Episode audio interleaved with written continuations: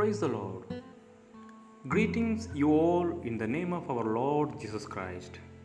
I'm so happy to share the Word of God through morning honey drops. For today's devotion, the book of Ephesians, chapter 5, verse 8. Now you are light in the Lord, live as children of light. At local high school sporting events, Charles was the largest and loudest cheerleader in the stands.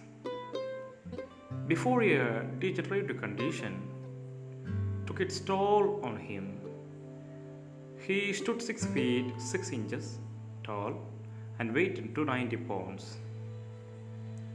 Charles' crowd stirring chants of blue, the school color, and candy tossing at school events were legendary, earning him the name Big Blue. But Charles' reputation in his community was not just for cheerleading. Neither was it for the alcohol addiction he experienced as a younger man. No, he will be remembered for his love for God and family for its generosity and kindness.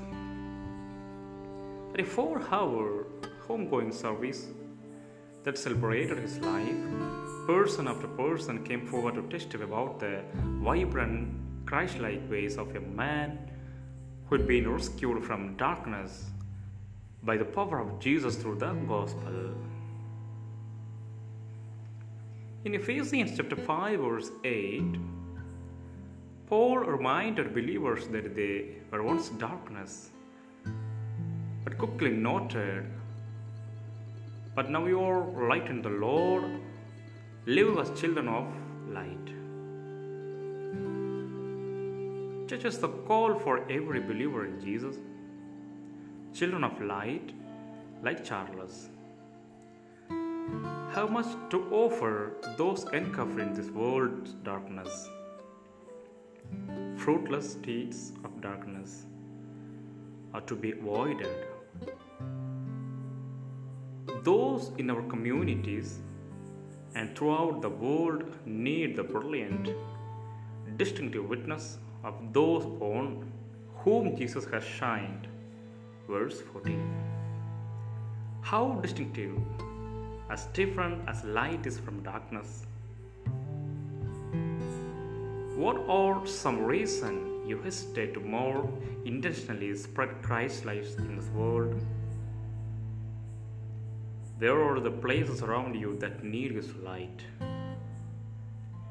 We pray.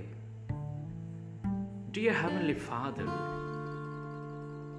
where the enemy wants to live in the past, where there's lies, shame, and defeat, help us to live by our true identity which is found through your Son. No longer bound by a simple past, we now can stand victorious, made more than conquerors in Christ Jesus. And it's through His name we pray. Amen. Amen. God bless you all.